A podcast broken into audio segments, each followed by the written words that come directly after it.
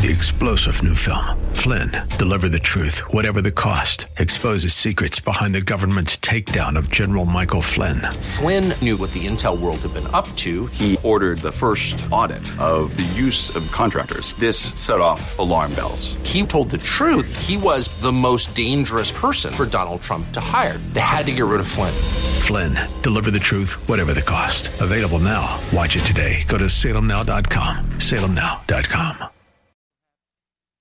KDOW presents Rob Black and Your Money, your source for breaking news, market updates, and successful investment strategies for the 21st century. Sounds like a great program. Getting you to retirement in today's market. So let's get on with the show. Taxes, family finance, insurance, the economy, technology, media, and entertainment. Rob is talking about it with you at 800 516 1220. So call in, we'll chat and uh, have some fun. Now to start your day with the latest news and market commentary. Here's Rob Black on the Bay Area's business leader, 1220 KDOW.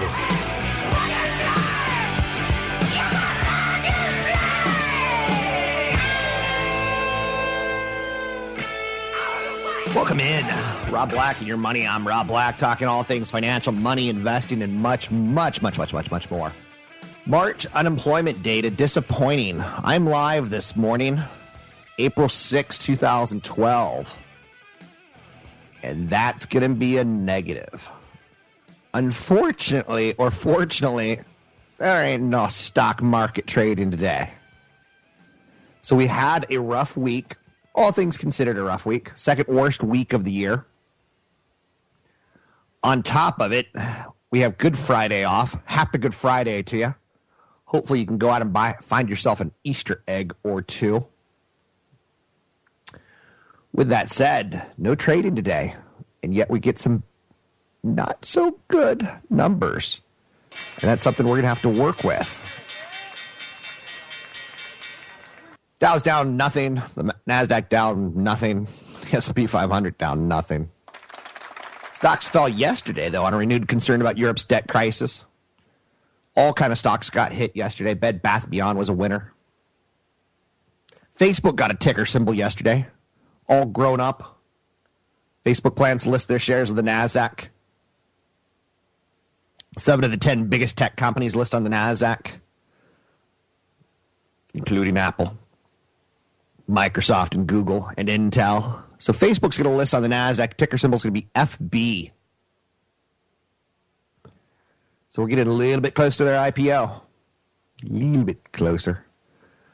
For Christians, Easter celebrates the resurrection of Jesus Christ and the end of Lent, a 40 day period of fasting and repentance. For Americans, Easter is a family celebration where you get to wear your Easter dresses, your Easter hats. You get to hunt for eggs. You get to welcome in spring. I love Easter. Just welcoming in spring is the right way of thinking. When we were bundling up wearing clothes, we're now frolicking in shorts. And it looks good. Easter can be expensive. Four out of five Americans are going to celebrate Easter this year, spending a total of $16.8 billion. It's good for the economy. That's 145 bucks each. I didn't know that.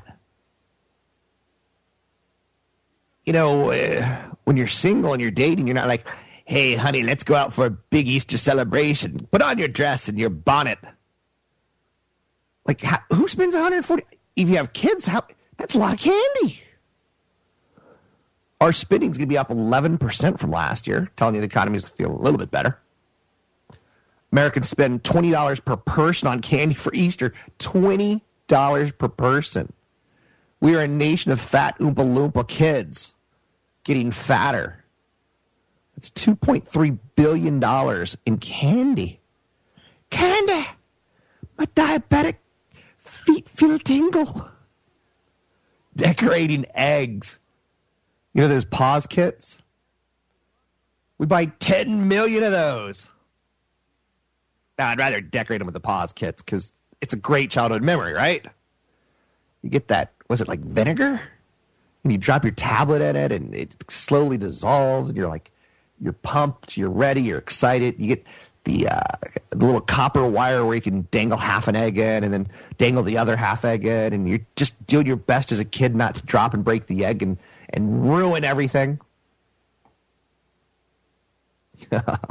I lived in fear of eroding things. You can clearly tell daddy issue. Daddy issue. Oh. Less snow in many cities this year. That's one of the positives about global warming. We've had less snow. Okay, maybe that's not a positive, but for some cities, they probably think of it as. You know, a, city like Syracuse, New York, that gets 120 inches of snow a year, they're going to save $2 million in salt equipment maintenance and overtime hours. Minneapolis, which got 22 inches compared with its average of 50. Milwaukee spent less than $2 million. Minneapolis spent, saved $3 million. So global warming's great. Less snow, more sunshine, lower heating bills. Yeah. I guess we'll just think about that one for a while, huh? Okay, okay, okay, okay. That's funny. I just did that. Okay, okay, okay, okay, okay. Um, let's talk a little bit about the this horrible jobs number. It's not horrible. It ain't good. Employers added 122, 120,000 jobs in March. That's the fewest in five months. The 120,000 increase in payrolls, the fewest in five months, followed a revised 240,000 gain in February. That was bigger than expected. So that's good. Unemployment fell to 8.2% in the United States, down from 8.3 in January 2009 faster employment growth that leads to bigger wage gains is necessary to propel consumer spending that accounts for about 70% of the economy. There isn't a lot of strong job growth. There's growth. It ain't strong. This is not strong enough to escape velocity. You know, when, mothership's blowing up, the Titanic sinking, you got to get kind of far away from it before you get pulled under. Same thing in space. I'm not sure I'm telling the truth about that because I don't know if that's true. I'm just kind of assuming it is because I've seen it in movies. Our economy's sluggish. It's okay. It's not a sustainable economy on a lot of levels. We have a lot of government spending. So, almost a 1% drop in the unemployment rate since August only one president since World War II, Ronald Reagan's been reelected with a jobless rate above 6%. Reagan won a second term in 1984 with a 7.2% unemployment. So the numbers aren't good for Obama. It creates an uphill, it creates some resistance. It's tough to say uphill battle because a lot of people just don't think the Republicans are getting their act together with a candidate they get behind almost too much infighting has hurt them. So 8.3%, best case scenario in the next six months, we get it down to 7.5, 7.6. Especially when it's now starting to slow. This is going to bring up some questions. This is going to bring up some uh, political speak, to say the least. This will th- make things far more interesting. Things are far from over. Research in Motion is continuing to see executives depart. Another lesson of why we care, in large part because executives' success or failure starts at the top. You know, uh, Mark Zuckerberg, Facebook gets, gets their, their IPO going and running. He's going to be 28 soon. He's the youngest billionaire in the world. For their number of employees, their average employer brings in sales of 1.2 million at Facebook. That's a nutty, nutty. Apple's equivalent of full-time employees bringing about 1.3 million in cash per full-time equivalent employee. It's unheard of for a company so young. He's 28 years old. He's a dropout from Harvard. He's in a relationship. Sorry, ladies. He's worth at least $17.5 billion. Andy Samberg, Jesse Eisenberg have all played and pretended to play. Mark Zuckerberg. IPO is going to be a hot ticket this spring when it comes out. That's right. Probably in the next three months, we'll talk about ticker symbol FB.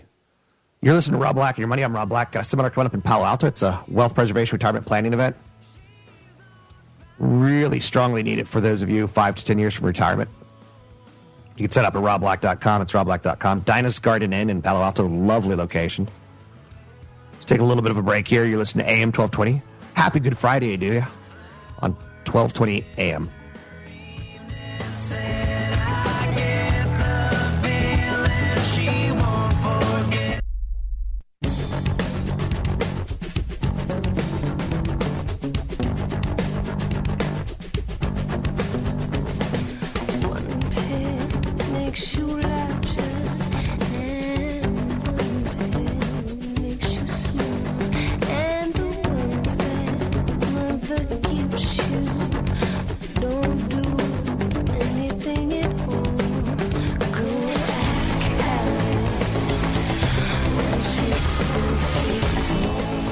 Listening to Rob Black and Your Money on AM 1220 KDOW. Oh boy, we keep playing music like this, I could already see you coming into the studio and hitting me with a hippie stick. Back out, hippie. Back out. Get out of the studio, you hippie. You old hippie. so, children in California rejoice. A San Francisco judge has dismissed a proposed class action lawsuit that sought to stop McDonald's from using toys to market its meals to children in the Golden State. That's good news. Let's throw it to Chad Burton. Take a quick look at the market numbers. Note there are no market numbers today because it's Good Friday and the markets are closed. Welcome in, CFP Chad Burton, newfocusfinancial.com. One of the things that intimidates people about money is there's a lot of things that just doesn't, you know, translate to our ABCs, like ESPPs and RSUs. What is an ESPP? Why do we care? What is an RSU? Why do we care? It reminds me, I was up on the mountain, um, you know, back in, I don't know, February or something like that.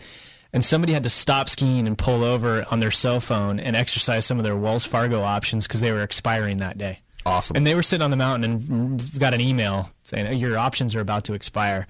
And it was about a $6,000 value net of taxes that they almost lost because they let their options expire. So a lot of people that work for companies that have, you know, they get the 401k match, great. But then you get the options that have expirations dates, incentive stock options that have different tax strategies. But let's talk about employee stock purchase plans and, and RSUs, which is the most common. So an employee stock purchase plan, when you're working for a company, you get two periods a year where you can buy your own company stock at a discount. Okay? But they have different tax strategies too. And and what I can't understand is why people don't, you know, they, they get too overweighted in an old company stodgy stock. Because they're always doing the SPPs, which I like, because you get the discount. Okay. But What's the di- discount typically? 10? typically 10 to 15%. Okay. And so, but if you want to have most of your gain on the stock qualify for capital gains, you usually have to hold them for at least two years after the offering date. Okay. Um, so what I tell people is once you've bought them two years later, you know, look if you're if you're already own if five percent of your portfolio and you're in your fifties is in your company stock, you need to as they become two years old, sell them and reinvest them. Right. And remember if you're way overweight in your You're, company you're stock talking really fast. Okay, two year. If once the stock becomes two years old, like Okay. you've bought it and you've held it for over two years, and you're in your fifties and you own over five percent of your overall portfolios in the company stock that you work for, you need to start trimming those ESPP Okay, that's right. shares. Okay. But you want to make sure they're over two years old to qualify for the overall capital gains rates. There's there's really an 18 month rule and all this other stuff that I'm not going to get into on radio, but the discount and how that's taxed and then the, the capital gain and how that's taxed, just hold it for two years. Okay. Start diversifying. Every year you should look at your stock options, and if the market has fallen and you've got ESPP shares at a loss, you're probably going to want to sell them to take the loss and offset other gains in the future. Okay. Okay. Um, so What's interesting to note about that is I think a lot of people accumulate a lot of wealth like through AT and T. They worked there, they got the company shares, they became millionaires, and it's almost ingrained in our society not to diversify. yeah. But then WorldCom and Enron come along. You know, WorldCom bought a couple baby bells, and they implode. Yeah. Next thing you know, so it's it's ingrained in us, but it's not necessarily trained properly. Yeah. So it's, you know, I can see if you're younger and you're working for a, a company that's aggressively growing and they're they're you know really doing well in the stock market, while you end up being you know 10% of your portfolios in the company stock. It can make sense when you're younger. You can't afford that type of risk when you're close to retirement. So you have to diversify. Um, you also don't want to overpay your taxes because you get that company discount, Rob, that's going to be taxed as ordinary income when you sell. Oh. And sometimes Killer. people are paying taxes on that discount twice. Once when you know they get taxed on it. it eh, long story short, there's a form called a 3922. So if you have employee stock purchase program, you got to know your form 3922 so you don't end up paying taxes twice on that discount. Would you say that most purchase. people who use the SPP should probably use a CPA? Yeah. Okay. I think, you know, I know the tax code really well, and I still use a CPA to prepare my tax return because if I'm audited, if I'm audited, I know I'm not going to do well sitting in the room with, with the IRS if the, a certain point comes up, you know, because I can't stand our current tax code. They know how to discuss the issue with the IRS. I would just get angry. I so badly want you on Jeopardy and the, the, the heading comes up tax code.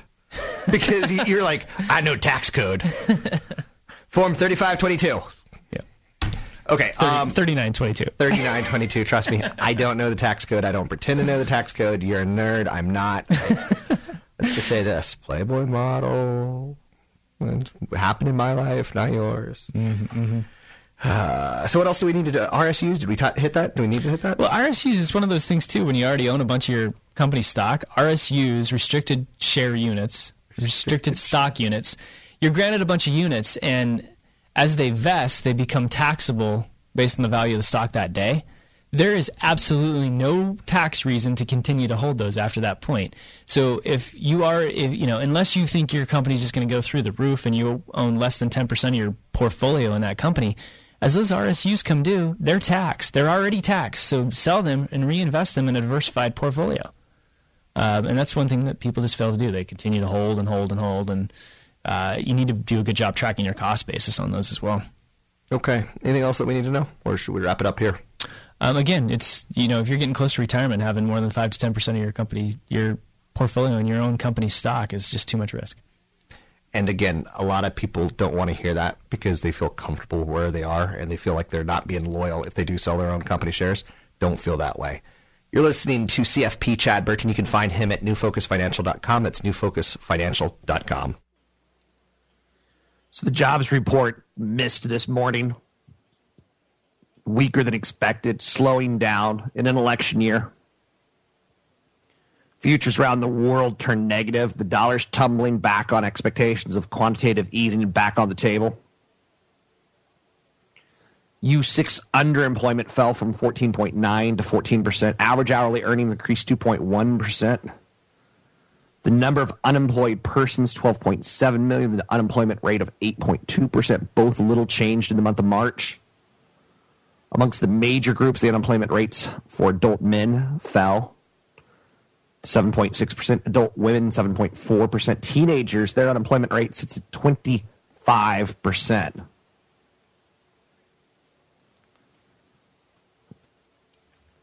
It's a pretty rough set of numbers, all things considered. When you go a little bit deeper into it, the number of long term unemployed, those people who have been unemployed for 27 weeks or longer, essentially unchanged at 5.3 million. Blacks, 14% unemployment rate. Hispanics, 10.3%. Adult women, lower unemployment than adult men. Take that, you sexist pig. Now, again, the color barrier is traumatic 7.3% for whites, 14% for blacks, 10% uh, for Hispanics. So keep in mind, Chad Burton and myself will do a wealth preservation retirement planning event coming up not this Thursday. Oh, yeah, this Thursday. Six days from now. You can sign up at robblack.com. It's robblack.com. Don't be shy. It's a good event. It's good, especially if you're cruising towards retirement. You have a lot of questions. Let's take a little bit of a break here. We'll come back live on April 6th.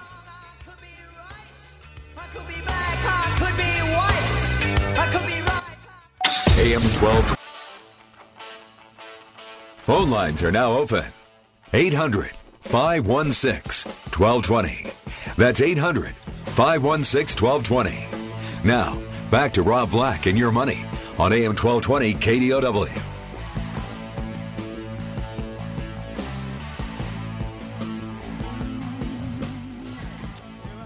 Welcome in. It's Friday, April 6th. The markets are closed today.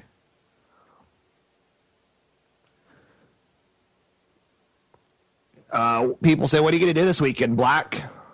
Last name's Black. People call me Black. My friends call me Robert, which is interesting. And I say, I'm going to go see Titanic in 3D. But I'm going to tease other people seeing Titanic in 3D. I'm not saying I'm going to get liquored up because, let's face my life is a party. I don't need the booze. But as soon as the uh, iceberg shows up, I'm going to yell out, What was the last thing someone said on the Titanic? The punchline is, I know I ordered ice, but this is ridiculous. What sort of cake do they have for dessert on the Titanic tonight? Upside down cake. So I'm going to sit there and just do stand up material until I get kicked out of the theater. Stand up material with 3D glasses. What could be cooler than that, eh? The chief designer of the Titanic ha- had a lisp. That's unthinkable. You, you got to understand the boat lisp on the way down. And what goes down well with ice? Well, the Titanic, of course.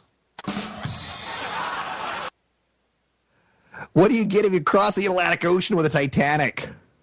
About halfway.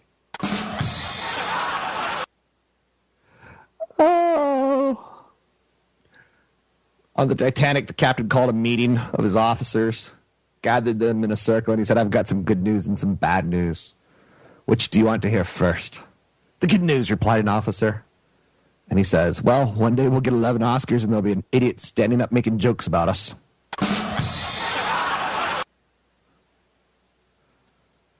Oh, it's the Titanic. As soon as it starts to sink, I'll yell out, I'll go, How far are we from land, Captain?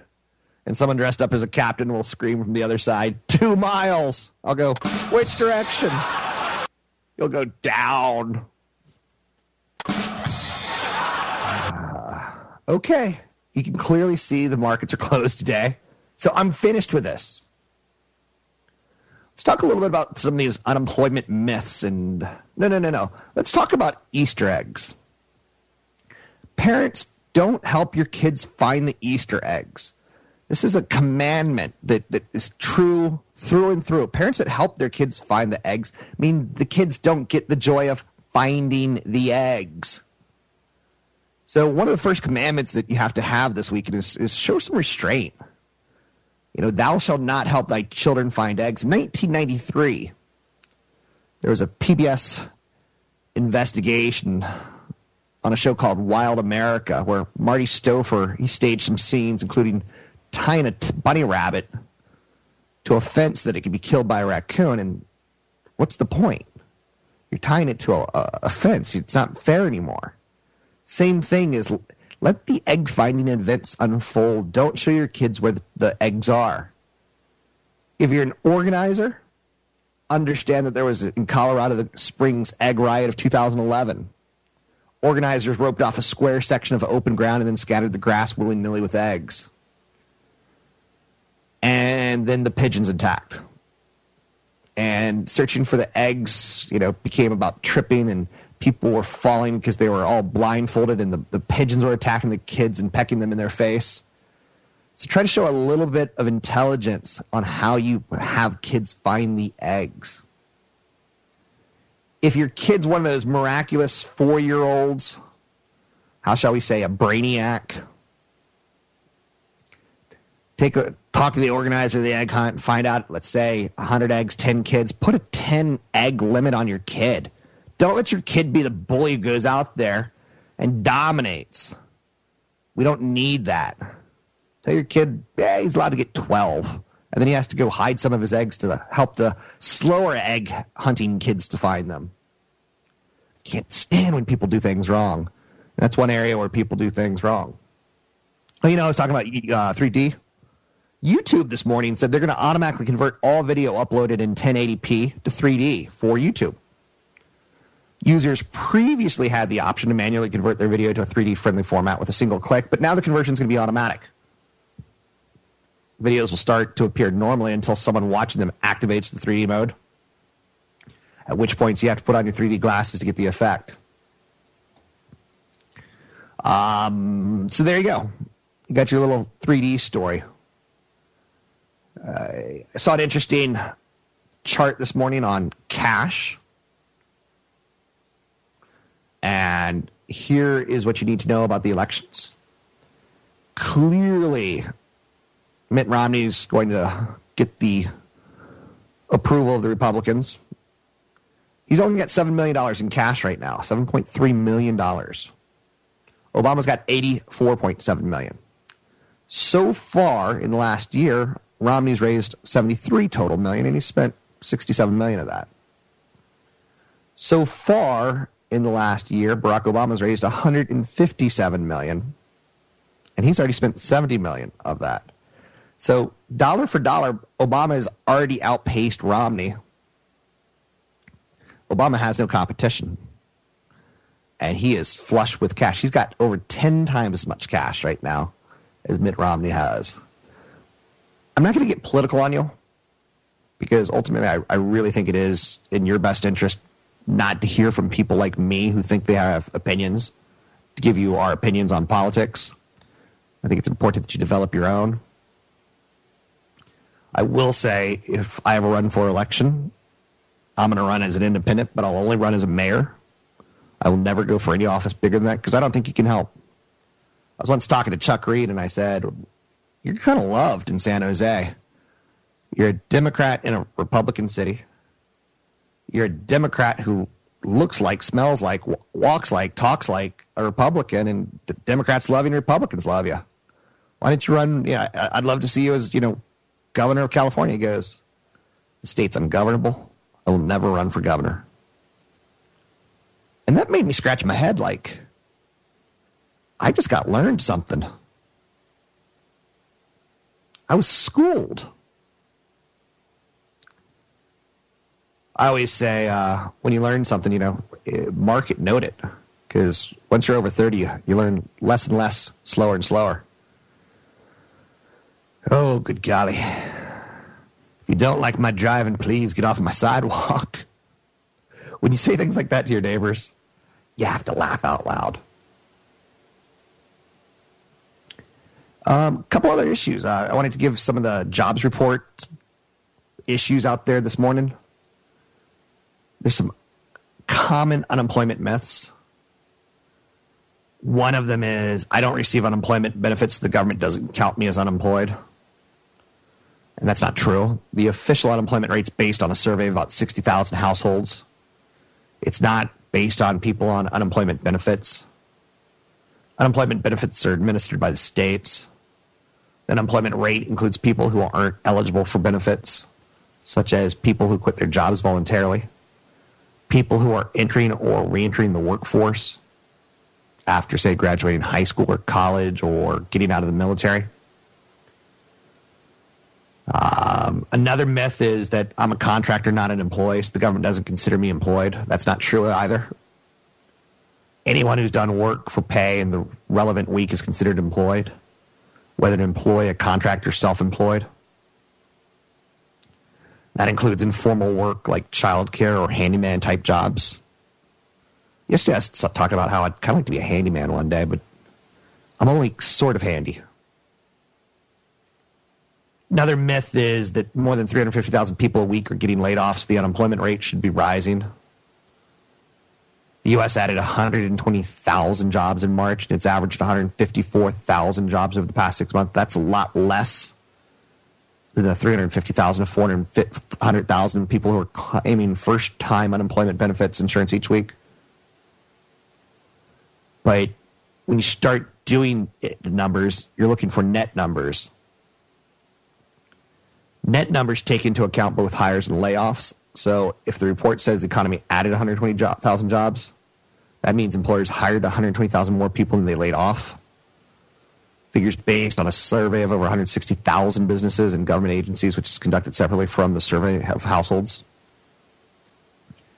So unemployment numbers are kind of tough to figure. Some people have criticized unemployment numbers for the reason of since it's based on a phone sampling of 60,000 households, sometimes if you want the numbers to be a little bit better, maybe you're calling people in you know more city like phone numbers If you want the numbers to be worse, maybe you're calling them in more urban areas.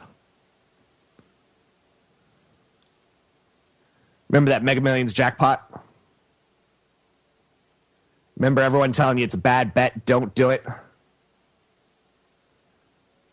By the time they they sold their winning tickets, for every American, they sold 625 million tickets. That's more than two tickets for every man, woman, and child in the U.S. It's also some 200 million more tickets than they expected to sell for the whole thing. So when the numbers got that big, there was a 94% chance of someone picking the numbers, even though there's more tickets being bought than numbers. It just shows you that odds can do really tricky things in statistics. You're listening to AM 1220, KDOW. I'm Rob Black on Business Radio.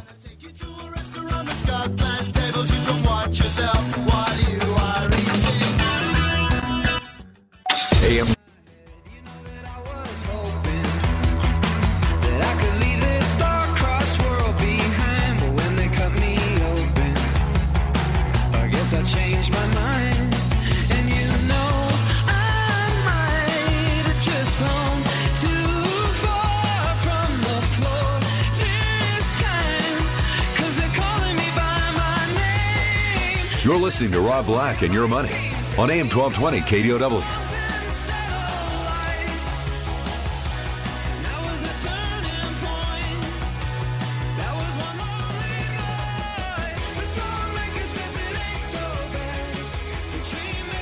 Happy Good Friday to you. Hopefully, Passover is being enjoyed by your family, if not, hopefully Easter and the coming of spring is being flaunted. Sergey Brin, the 24th richest man in the world. Yesterday, he showed up at an event at Forbes, and he had his Google glasses on, which kind of like the Terminator glasses from Terminator 3 where data was instantly downloaded into the glasses. They're pretty cool. I don't know if I figured out an angle to even discuss them with you at this point, so I won't. Uh, with that said, as soon as I do, I will. I can tell you when I was starting my business many, many years ago, I did things a little differently. I believe in the inner child. I believe that children probably would rule the world better than men. I believe that women would definitely rule the world better than men. See, I'm a feminist. And you're saying you make no sense, black. One thing that I did was uh, I always took the smallest office. I was owner of a company, and I'd take the smallest office because I ain't that guy who needs a big office. Uh, so there's really no business cards with our names on it. There was no business card saying CEO, COO, douchebag. Like, oh, let me tell you something. In the, in the world of finance, whenever you see the word senior vice president on a card, it means nothing. And I learned that early on in my business career when I was talking to someone from Smith Barney and gives me a card. He says, it says senior vice president. I'm like, ooh, you're a vice president. Like, how did you get that title? Oh, everyone gets it. One thing that I always try to do is is there are no bad ideas. They're stupid people, but not bad ideas. And even a bad idea can morph into a good idea. When I got the answer that I was looking for, I'd look for it again and again and again because I believe in quantity of correctness and not just one correct voice. And one thing that I always loved doing as a, a business startup was cross fertilizing. Uh, something Apple did really well with their stores a couple years ago is they'd hire artists and not nerds. Pablo Picasso once said, "Every child is an artist. The problem is how to remain an artist once he grows up." That was probably one of the most forming phrases in my life. To me, I look at things with the eyes of a child. And, you know, my boss came into radio yesterday, and I, I say boss calmly because I'm making minimum wage. I'm not working there for the money, if you know what I'm saying. And he says, Rob is very fragile, and I think it's true. Because I see the world through the eyes of a child. I'm super optimistic. Being pessimistic and being a jerk never got me anything. Being the guy who throws hissy fits gets you nowhere. You're just the hissy fit guy. I haven't had a freak out in probably 15 plus years. You know, a freak out where you look back and you go, I really wish I wouldn't have said that. Ooh, I wish I wouldn't have done that. So try to see the world through the eyes of child, and it will get you farther, in my opinion. You know, I tried some Titanic jokes this morning. No harm, no foul, right? Some things work, some things don't work. We're talking money. We're talking business on a day where the market's closed. You know, I like saying, you know, poke a little fun at yourself too. In the world of business, that goes a long way. I'll say things like, I'm not in great shape unless you like circles of a snowman. I once made a movie. My first Western I ever made was was well a little under budget because I, I, sh- I shot it on a merry-go-round. Webster was a great child actor. He's a horrible dictionary. You can kind of measure the quality of your life by the, the, the quality of the people you have to suck up to. I suck up to no one which is pretty sweet. In a job interview, when they ask, Where do you see yourself in five years? Don't answer. Straight up chilling, baby. Don't answer. Well, certainly not within 500 feet of a school or a playground. That's for sure. I don't get too caught up in like some of the, the catchy parts of, of business and money. Like, for instance, in the world of mortgages, there's to get a mortgage, you have to have the three C's of credit character, capacity, and collateral. You have to have money down, that's collateral. You have to have character, i.e., your credit score. When you've been offered credit in the past, how did you do? That shows your character. Capacity shows your income. I try to draw on things like that. Like I, I put those into my, my memory, but I try not to say, let's discuss the three C's of credit today. Because you just sound like an idiot. Um, and things change. Like, for instance, the three C's of credit become the five C's of credit later on. You could add in like conditions. Right now, it's tougher to get a loan than ever before in, in recent memory. You know, uh, capacity used to stand for income, but now you could add another C and call it capital. How much money do you have saved? In a worst case scenario, can you pay down your mortgages and your debts? I don't know. I try to help you as much as I can, and some days I do better than others. One last thing that I can tell you is get personal with people. It's wonderful to be successful at business, but get personal in business. Get to know people. Try to be specific and not just a, a closed minded, uh, generic show. Shut up and listen. It's one of the best things you could ever possibly do. Look up the word empathy, and you'll become a better leader. You'll become a better investor. You'll become a better business person. Just look up the word empathy. Don't show it. Don't act on it. Just look it up. You can find me online at robblack.com. That's robblack.com.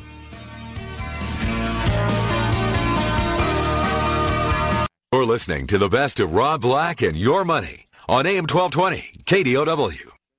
Insightful, informative, irreverent. We're ready. 1220 KDOW presents Rob Black in Your Money, your source for breaking news, market updates, and successful investment strategies for the 21st century. Sounds like a great program. Getting you to retirement in today's market. So let's get on with the show. Taxes, family finance, insurance, the economy, technology, media, and entertainment. Rob is talking about it with you at 800 516 1220. So call in, we'll chat and uh, have some fun. Now to start your day with the latest news and market commentary. Here's Rob Black on the Bay Area's business leader, 1220 KDOW.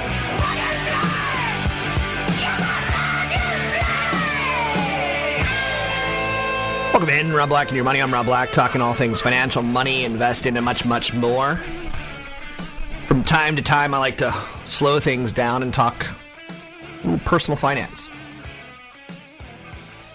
You know, the topics on this show range typically how's the stock market doing today? How much money is Rob Black making? I'm very confident in the stock market. It's capitalism. I'm confident in the next 40 years. Without it, I'm screwed. Without it, you're screwed. You're going to work from age 20 to 60, and what are you going to do for income? It's a theme that continues to resonate again and again on the show. I'll throw out some basic concepts like buy art from dead people, not art from living people. Living people can, can still make art. Dead people tend not to make art.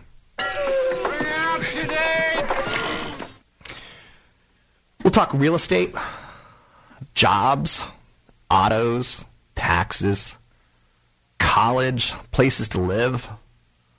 Like if you live in the state of California and you have a 9% state income tax and you have a 9% sales tax,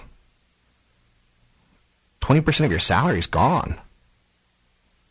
So from age 20 to 60, where you work and how much you earn differs like golden clay across the United States.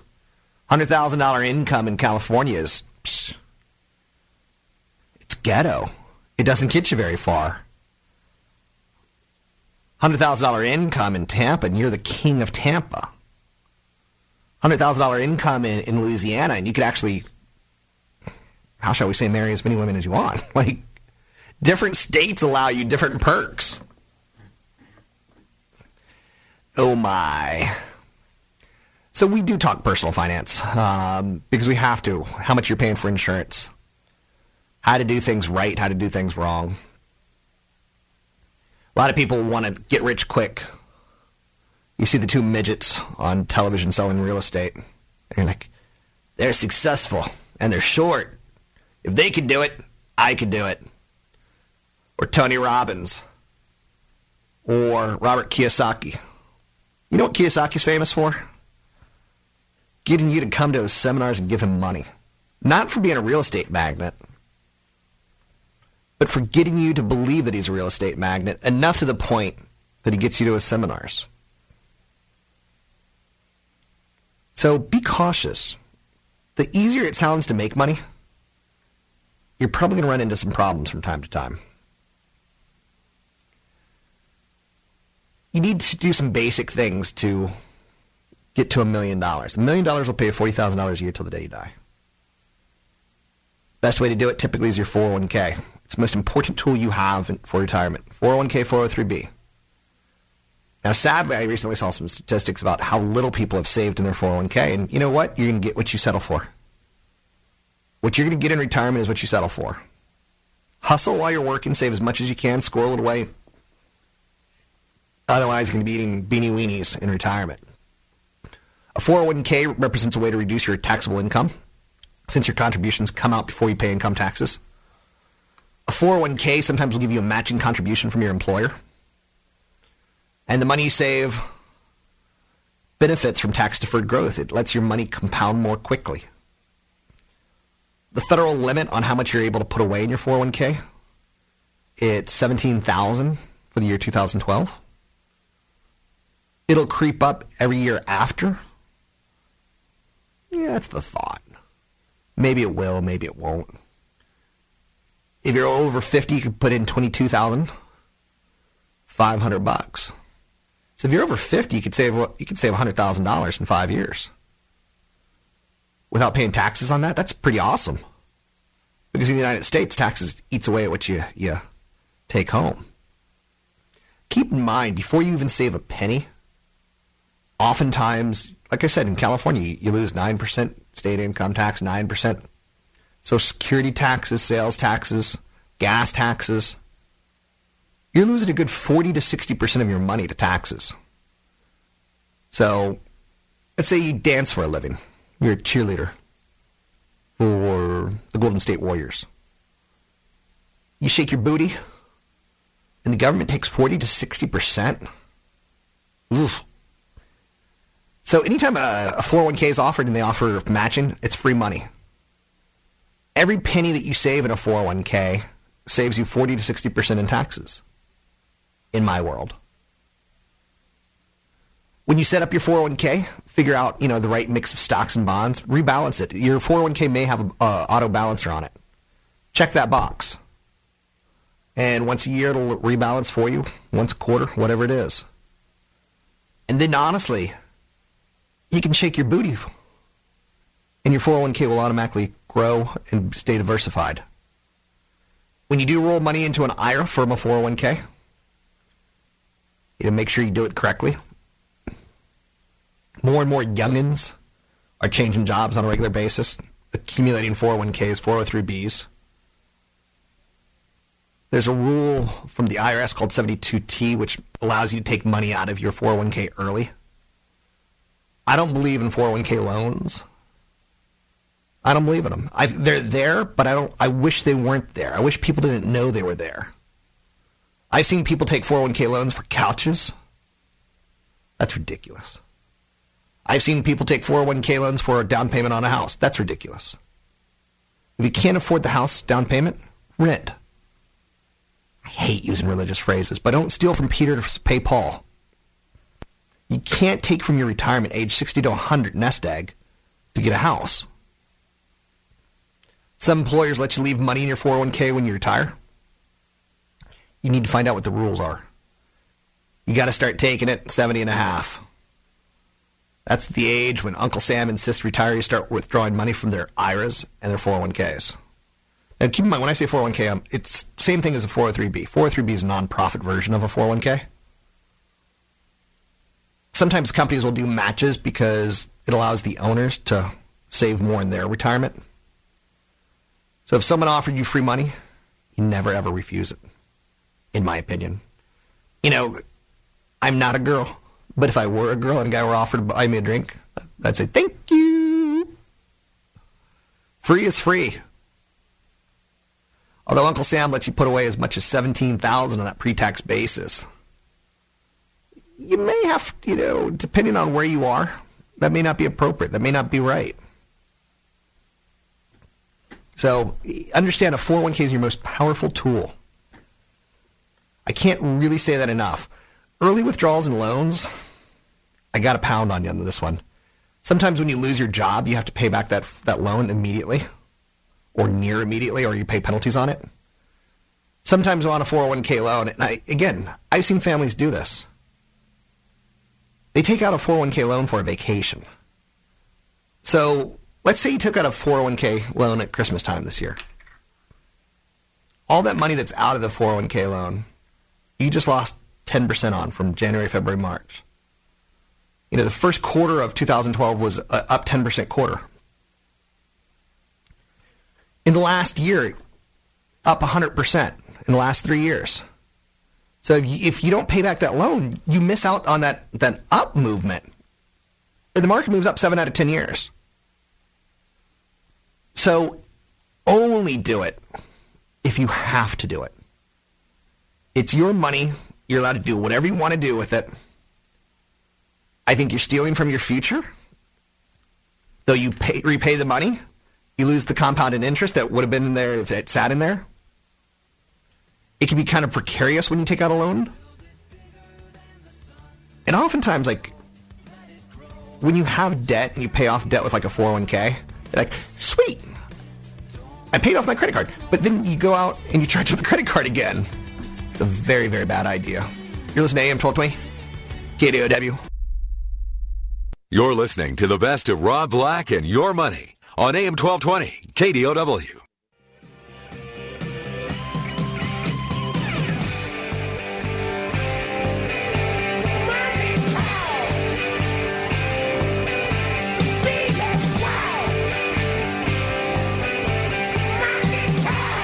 Visit Rob Black online at robblack.com. Now, back to Rob Black and your money on AM 1220 KDOW.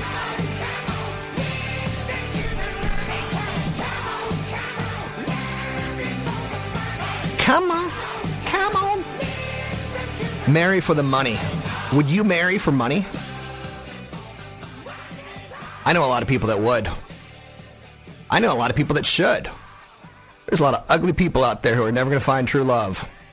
They're on top of the ugly tree, and when they fell, they hit every branch on the way out, down. There's a lot of things that can be learned from down stock markets. Debt can be Dudley. You need to remember that. Cash is king. Easy credit helps no one. When others panic, you want to be buying. Government should anticipate recessions as well as you. Securitizing doesn't change risk. There's always going to be risk out there. Home is shelter, it's not an investment. These are what we learned in the last five years. Living beyond our means is easy, and it's stupid, and we need to stop doing it. With that said, let's talk a little CFP action. Let's welcome in CFP Chad Burton. Chad Burton is with New Focus Financial. You can find him online at newfocusfinancial.com. One of the big questions I get via email and, and phone calls on a regular basis, Chad, is lump sum investing. I just inherited $100,000. I just inherited $40,000. And my next question, if it's chick, is like, you got all your teeth? Like, are you good looking? Like, what's your number? What's your number? I've actually done that on air, which is pathetic. But um, lump sum investing versus dollar cost averaging, these are two themes of investing. I say when you get a lump sum, just invest it because it'll work out over time. What's your thoughts on lump sum investing? Well, most people are already dollar cost averaging through their paycheck, um, okay. their 401k, and dollar cost averaging works when there's, you know, when the market is it has periods where it's trending lower over a year long period so that you're buying sometimes at a low and sometimes at a high. Um, so if there's a significant correction and you've got cash to put in, I would just put it in. But if you're doing it and the market's at the higher end of a you know 12 month trading range, then dollar cost average to a point that makes you feel comfortable. The problem that people do when they dollar cost average is they let the motions get involved. So they'll start off and they'll say, I'm going to do X number of dollars per month. And they say, oh, no, the market's too high or I'm going to wait for a correction. And they skip out on their plan.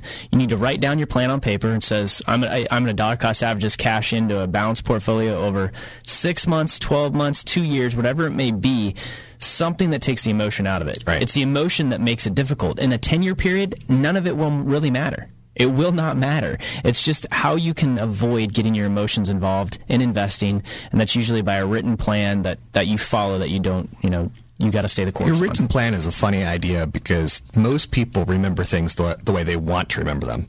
They'll say things like, "Oh, I knew to buy Apple when they came out with the iPod, but did they buy Apple?" Mm-hmm.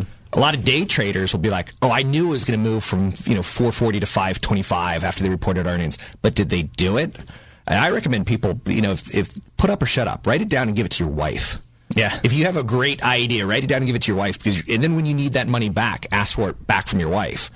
You could practice on paper, is what I'm saying. Yeah, you know, and if you look at the last decade, which was tough for investors, the S&P 500 is relatively flat if you don't count dividends.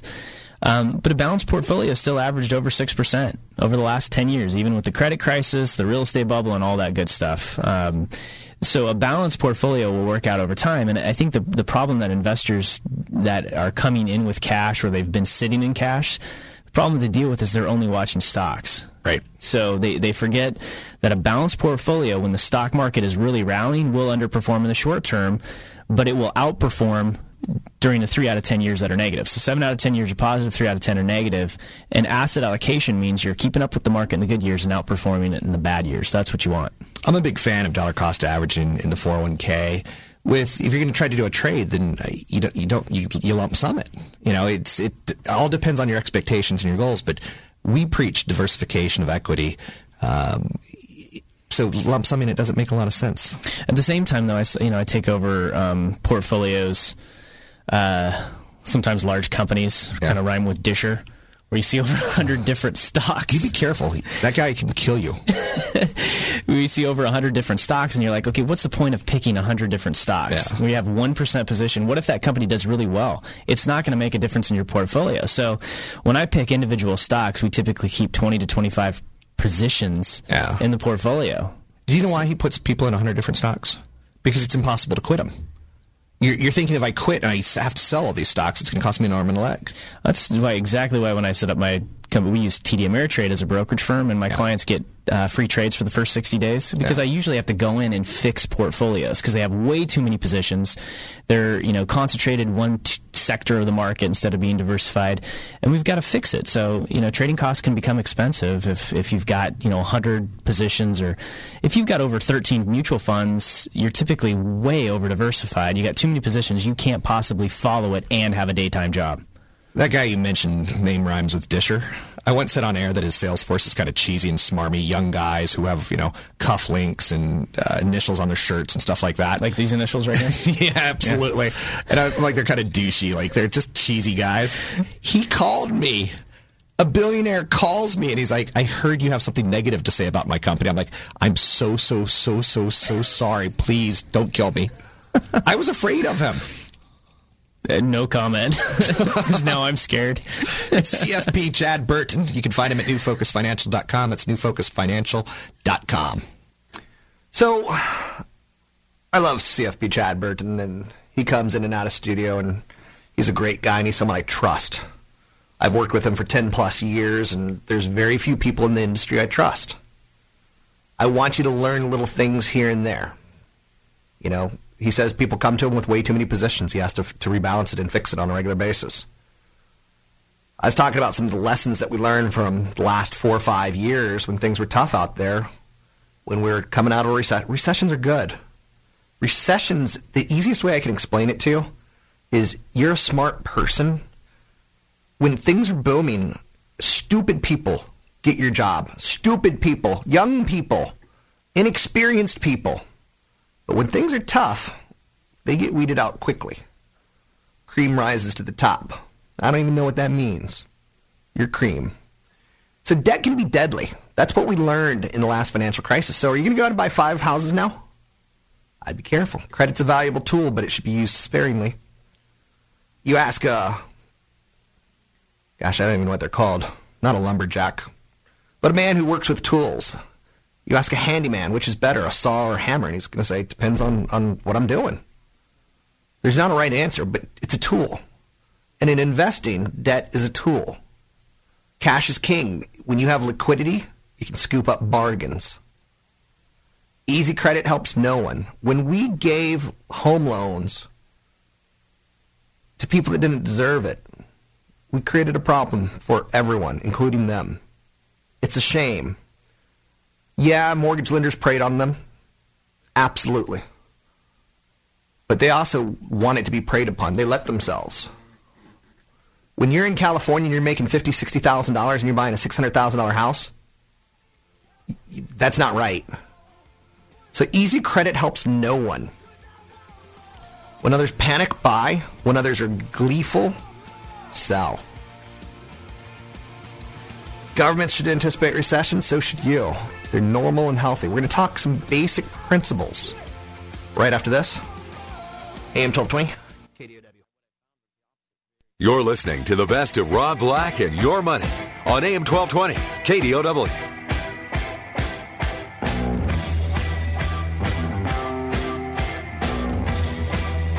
You're listening to Rob Black and Your Money on AM 1220, KDOW.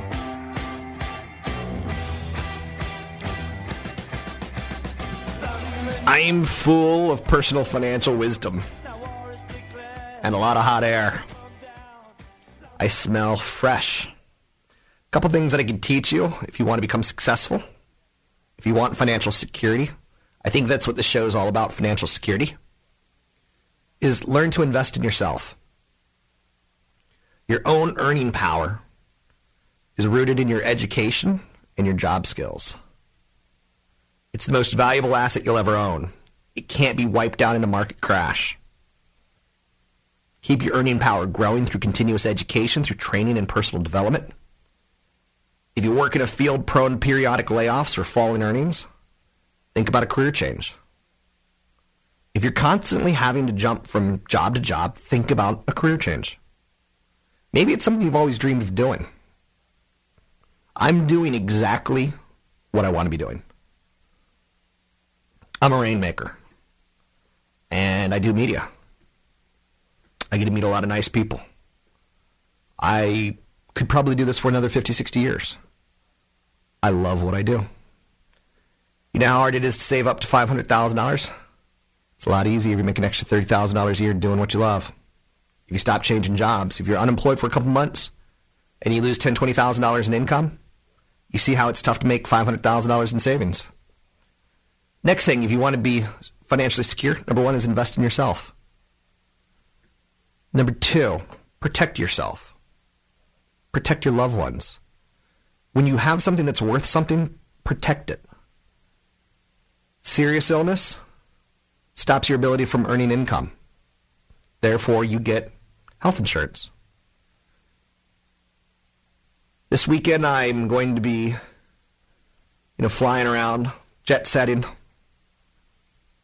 What if while I'm just picking up a rental car, if someone, you know, uh, not paying attention there in a new airport for the first time, they accidentally hit me, and suddenly I'm in a wheelchair. Will I be able to do what I want?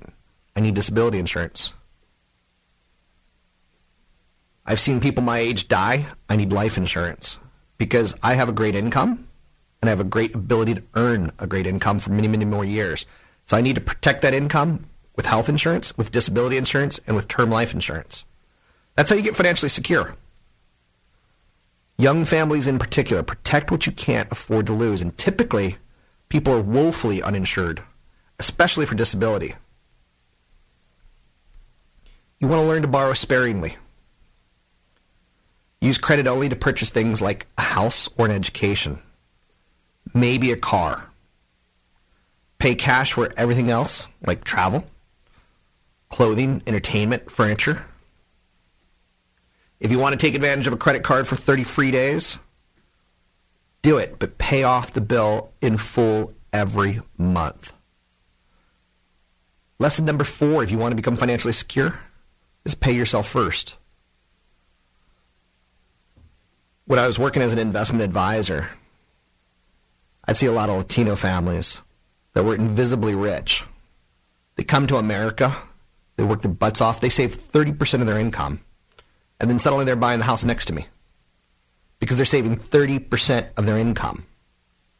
And next thing you know, they got a BMW that they bought in cash. They're invisibly rich. Early on, they paid themselves first. Later on, they get what they deserve. And they get what they've earned. So every single paycheck since I was 18 years old, I've saved 10 to 15%. Automatically. It's it's ingrained in me. So when those years that I made 100,000, 10 to 15,000 a year was saved automatically. I'd have it taken out of my paycheck so that I didn't have to do it because you know what? I'm a lazy piece of poop at times. Just like you. I like sitting on my couch and eating Fritos.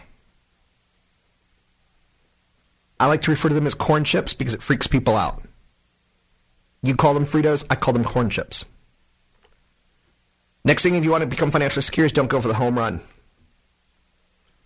Mark McGwire went for a lot of home runs, but he struck out an awful lot. Reggie Jackson went for a lot of home runs, but he struck out an awful lot. In baseball, when you swing for the fence, you do hit that occasional. Lifetime batting averages of the Reggie Jacksons and Mark McGwires are a lot lower than they should have been. You don't want to lower your lifetime average in investing. Don't try to hit the home run. IPOs, stay away from them. Buying on margin, don't do it. Trying to do something like buying the Iraqi dinar, you're an idiot. I can say it, I can't say it any better than that. You're an idiot. Trying to buy into currencies where there's not even economies. Next lesson if you want to become financially secure, diversify, diversify, diversify. I hate it. I own stocks, I own bonds, I own real estate. Boring. I wish I only owned stocks, but I don't. And yeah, you know my little property in Raleigh? Slowly paying it off. Got a renter that I hate.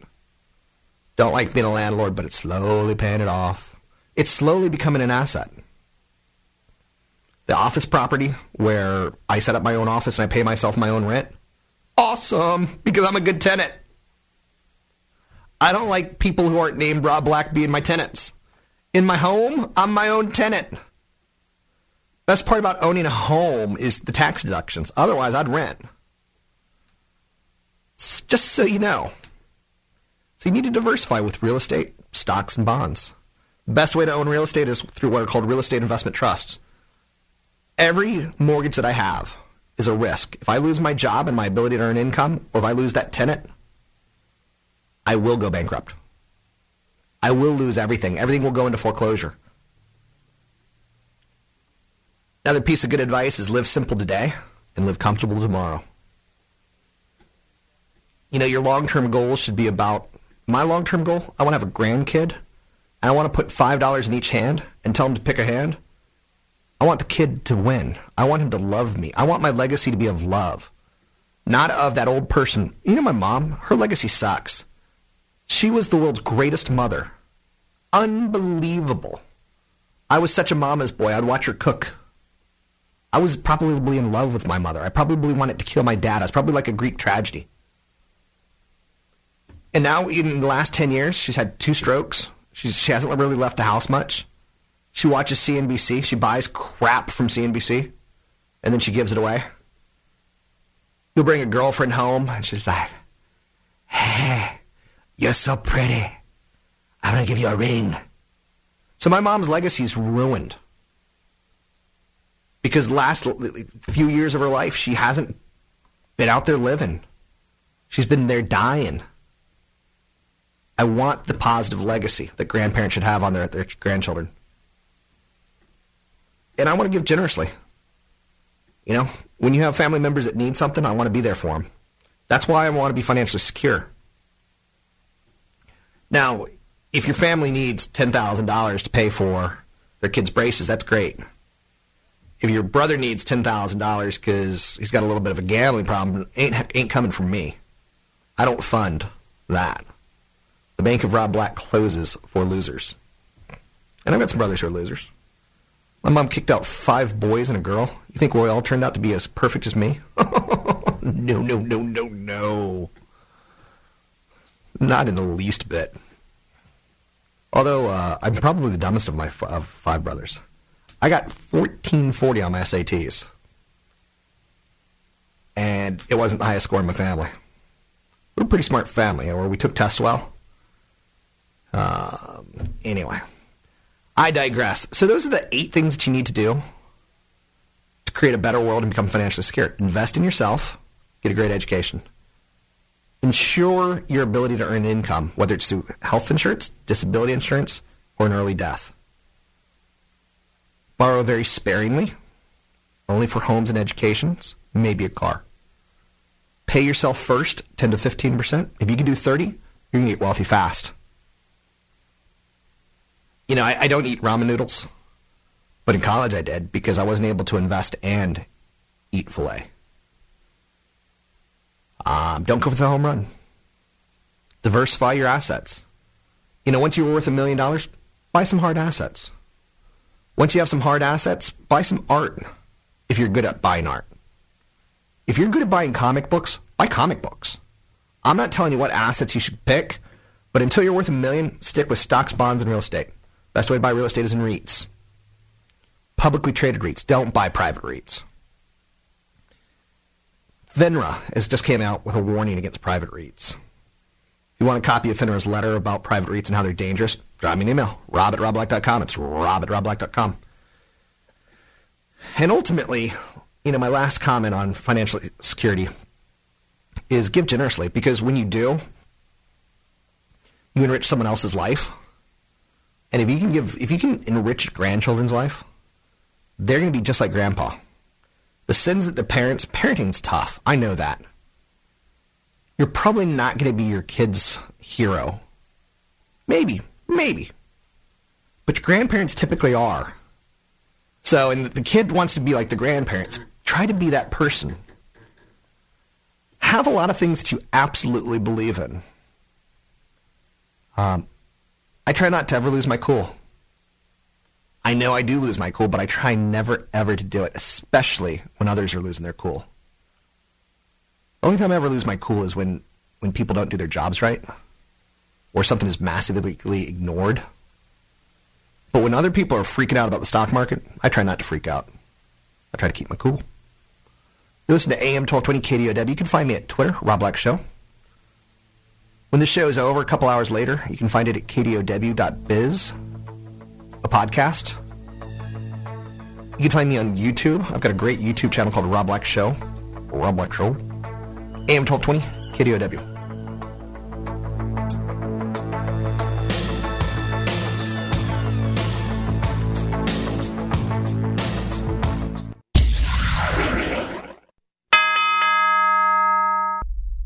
You're listening to the best of Rob Black and Your Money on AM 1220, KDOW. just got in the way. You were just always talking about changing, changing. What if I was the same then, same then, the same I always was? Visit Rob Black online at robblack.com. Now, back to Rob Black and Your Money on AM 1220, KDOW. Okay, now I just did a whole segment about getting financially secure, and one of the things I talked about was securing your income. I found a great story that explains exactly why. A TV cameraman accidentally crushes Celebrity Bunny. Now that's a great headline. Till, which was a two-week-old earless bunny, seemed destined to become Germany's newest celebrity animal sensation until he died when a TV cameraman actually stepped on him. The unidentified cameraman who was filming Till at his small little zoo in, in Limbach, Germany, says he didn't see the bunny buried in the hay when he took a step backwards. He was immediately dead. He didn't suffer. No one could have foreseen this. Everyone here is upset. The cameraman's distraught. See, Germany has this thing where they love and they worship little furry baby animals. And this was a cute one, trust me. An earless bunny gets stepped on, snuffing out his celebrity life. I'm not going to say that you're going to get stepped on, but some of us will. Okay, you have to have things that you believe in, right? Here's some things that I believe in. I invest, and I invest often. I have that written down. I'm not trying to hit a home run this year. I'm trying to have a boatload of money, a big old pile of it. I want a, a, an Ali Baba cave where I go into and I say, open sesame, and I go in and there's just mounds and mounds of money and pearls and necklaces. So I invest often. I try to keep my cool. When other people are fearful, I try to keep my cool in the world of money. I stick with my game plan. I don't check the value of my investments every day. There's some days where before I even have my Wheaties, I've made ninety, ninety hundred thousand dollars in Apple. Now that's crazy. Before ten o'clock in the morning, I can make more than the average American makes in two years. But I don't look at my bottom line. The only reason I look at these things is because I do this for a living. I think Apple's a great company. Invest in great companies. I never borrow against my stocks. Margin is the devil. Margin calls force me to sell good assets at a bad time. I saw people get wiped out in margin. Foreign stocks. The world demographics are shifting. The amount of business activity being done on a worldwide level is bigger than it's ever been, and it continues to grow. So I have foreign stocks. I will never be USA, USA. Now, when it comes to Olympic hockey, I'm USA, USA. There's nothing better than, than Olympic hockey. I do kind of wish we'd go back to the amateurs, though. I know. You're saying you're a purist. I know. I like seeing kids in the Olympics. I don't like seeing professionals in the Olympics. Call me crazy. For me, stocks are not risky in the long term. Stocks are risky in the short term. Stocks have outperformed all other commonly traded assets over any period of 15 years or longer. But in the short term, they're risky and they're volatile and they're, they're upsetting. But I don't get upset. See, I've been a lousy man to women before because I don't have emotions in my workplace. I force myself to sell high and buy low. When it comes to mutual funds, I rebalance. When it comes to stocks, I'd rather buy low and sell high. But when it comes to mutual funds and my 401k, I sell high and buy low. I rebalance my portfolio every quarter. If the stock market gets too far ahead of itself, I take a little bit off the table. This year, I want 20% small caps. So when my small caps turn into 25, 30% of my portfolio and my, my international does poorly, I go back to my 20% small caps and I buy more international. I don't believe that I have to own bonds. A lot of people do. I do have some income income performers in my portfolio. I do have some short-term bonds. I don't have to, but I do. I spread my investments amongst many asset classes. There's years like last couple years where I'm like, "Damn you international stocks. I hate you. I hate you. I hate you. I hate you. I hate you. I hate you." But I loved international stocks three, four, five, six, seven, eight years ago when they're up 100%, 200%. So there's going to be times where you're down 50% in China and you're going to go, what the hell is going on in my portfolio? Fidelity's got a mutual fund called Asia minus Japan. Japan's considered an old society. Old people don't pay taxes. They don't help economies, right? That's the easiest way of explaining that. Old people want Social Security and health care. There's going to be years where you don't like your investments, and that's okay. There's going to be years where you're like, Apple doubles. Apple goes up 40% in 60 days. And you're like, I want to sell all my Asian stocks and buy more Apple. Don't do it. There's going to be years where you're tempted, but don't over bet. Don't bet more than you can lose. That's how Vegas gets you. You know, you, you do $5 bets, $5 bets, and suddenly you got like $500 in front of you. Leave. They get you because suddenly you're like, you know, I got to go to bed in the next hour, so I'm going to go $10 bet, $20 bets. You start over betting what your limit should be and over betting your, your skills. Anytime you're up on a table, leave. Go up to your room, deposit that money in the room. At least get some of it off the table and out of your pocket. I know you're saying, are you giving, advi- are you giving uh, gambling advice? No, I'm not. The only, the only gambling game I'll ever play is single deck blackjack. It's the only one I'll play. That's the only one that if you play the odds, you'll come out ahead if you are well funded. Um, I'm gonna eat cookies on for the last five minutes of the show. Um, I invest every month. I have a plan. I can explain it to you. I have a plan to buy. I have a plan to sell. My house is a place where I live. It's not an investment. It's not a substitute for a retirement account. I accept risk. There's things that you have to write down that you know about yourself. And if you can't do it, you're not an investor. If you can't do it, you're not going to get to where you want to go.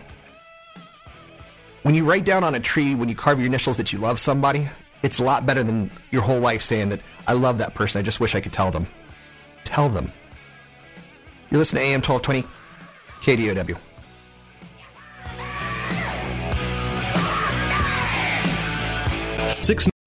Three star general Michael J. Flynn, head of the Pentagon Intelligence Agency, knew all the government's dirty secrets. He was one of the most respected generals in the military. Flynn knew what the intel world had been up to. He understood its funding. He ordered the first audit of the use of contractors. This set off alarm bells. The explosive new documentary, Flynn, Deliver the Truth, Whatever the Cost, uncovers the facts behind this scandal. Flynn told the truth. He was the most dangerous person for Donald Trump to hire. I find out the worst enemy that I'm going to face in my life is right here in America. They took my assessment and they wanted me to change it. And I was like, I'm not changing it. They had to get rid of Flynn. With in depth interviews, archival footage, and never before seen personal records of the man behind the headlines. I just felt like I was drowning. Flynn, Deliver the Truth, Whatever the Cost. Available now. Watch it today. Go to salemnow.com. Salemnow.com.